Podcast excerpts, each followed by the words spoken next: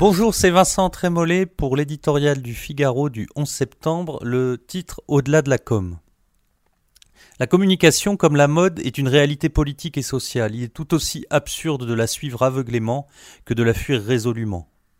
On dira que c'est l'écume des jours, mais les clichés déconcertants à la fête de la musique, comme le retard à l'allumage pendant l'affaire Benalla, la vidéo faussement spontanée en bras de chemise autant que l'impérieux Tu m'appelles pas Manu, ont brouillé le récit d'un quinquennat qui reposait jusqu'ici sur la force du verbe et le contraste avec la confusion hollandienne. La ligne était claire, le président présidait, le gouvernement agissait, le parlement obéissait. Las, la pièce était tellement bien jouée que les acteurs eux-mêmes se sont mis à y croire. Rien ne leur résistait.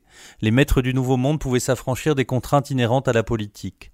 Certains élus ne prenaient plus la peine d'une pédagogie même sommaire. À l'ombre de Jupiter, ils se contentaient trop souvent d'afficher un je ne sais quoi de supérieur. C'était fluide et froid comme un Apple Store.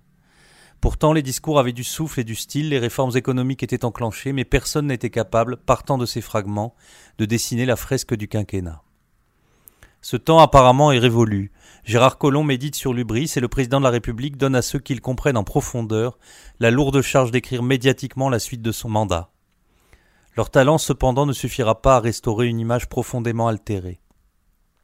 Surplombant la cour du Louvre, Emmanuel Macron avait compris le soir de son élection qu'il était son premier média. Cette personnalisation est intrinsèque à la Ve République. Elle impose distance, silence, constance, mais aussi bienveillance. Elle rappelle aux communicants les plus brillants qu'ils ne peuvent rien sans le renfort de l'action et la force de l'incarnation. C'est à Emmanuel Macron, à lui seul, de retisser le lien avec les Français.